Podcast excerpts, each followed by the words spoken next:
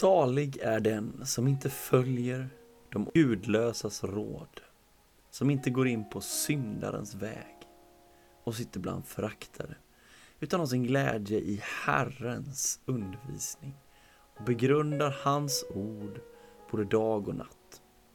Han är som ett träd planterat vid vattenbäckar som bär sin frukt i rätt tid och vars löv inte vissnar. Och allt han gör, det lyckas väl. Sådana är inte de gudlösa.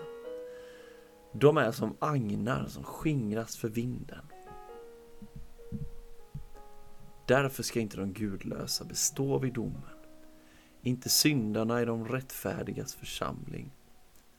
Herren känner de rättfärdigas väg, men de gudlösas väg leder till fördärv.